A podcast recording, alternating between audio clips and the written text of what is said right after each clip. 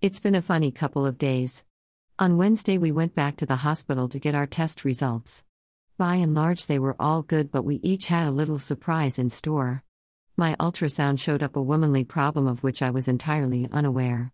So, in one way, really good to spot at this point. I have already been in touch with the surgery at home to arrange a follow up. I could take treatment out here, but it will involve a change in my regular prescription, so I think easier done in the UK, if undoubtedly a slower procedure. Bob has also been called back to talk to one of the specialists about his IC, which we are following up tomorrow. I'm sure it is not serious. They are very thorough and cautious at the Kyrenia Medical Center Hospital, and if anything, err on the side of more tests, but that is A plus really. Anyway, that was all a bit disconcerting rather than worrying. Yesterday was my birthday, and we tried not to let the hangover from the tests overshadow that.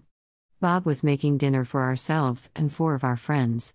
He made a fabulous roast chicken with stuffing, Yorkshire pudding, gravy, and peas a la Francaise. Absolutely delicious.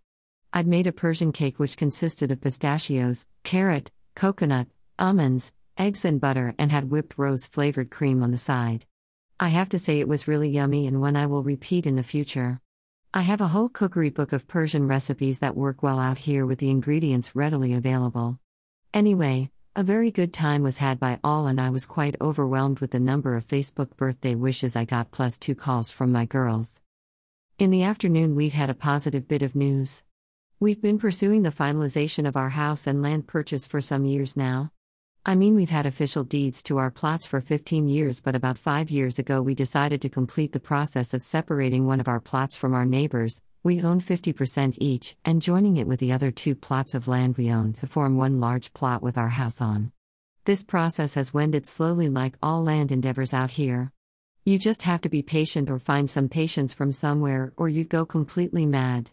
There is bureaucratic hoops to jump through, long delays, slow manual process. Just when you think it's over. It isn't. They all disappear for the summer months.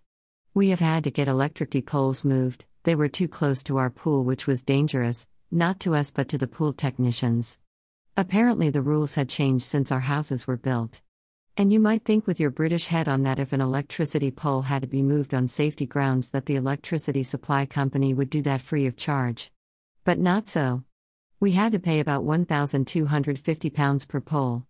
The land survey which would produce the land record slash plans and maps showing our new plot is called a tapu. I can't tell you how many we've had done at a cost of several hundred pounds per time. Maybe 10. The surveyors do use GPS these days but perhaps not very well. I don't know, but they do tend to get it wrong, and then the mistakes emerge and it all has to be repeated. And as part of our land goes down the hillside and into the ravine, they are always reluctant to go there and measure it, which leads to more error. Then, the local mayor decided that an illegal track that someone had put in behind us to access his plot further up the hill, no idea why, there were better accesses available, was actually a road and that the price of our finalization would be to tarmac and wall this road that we would never use and that wasn't a road in the first place. Anyway, yesterday they all came up again, our architect, the council head surveyor, etc., to look at the road and do another tapu, which apparently found more changes needed to the plans, this time in our favor. It all sounds hopeful, no need to do the road or walls. But it has now to pass the mayor, so fingers crossed. It may go back full circle again. We have made it plain that we will not proceed with the project if they insist on the road. It's not vital we do by any means. So, we'll see. The joys of owning property in the Levant.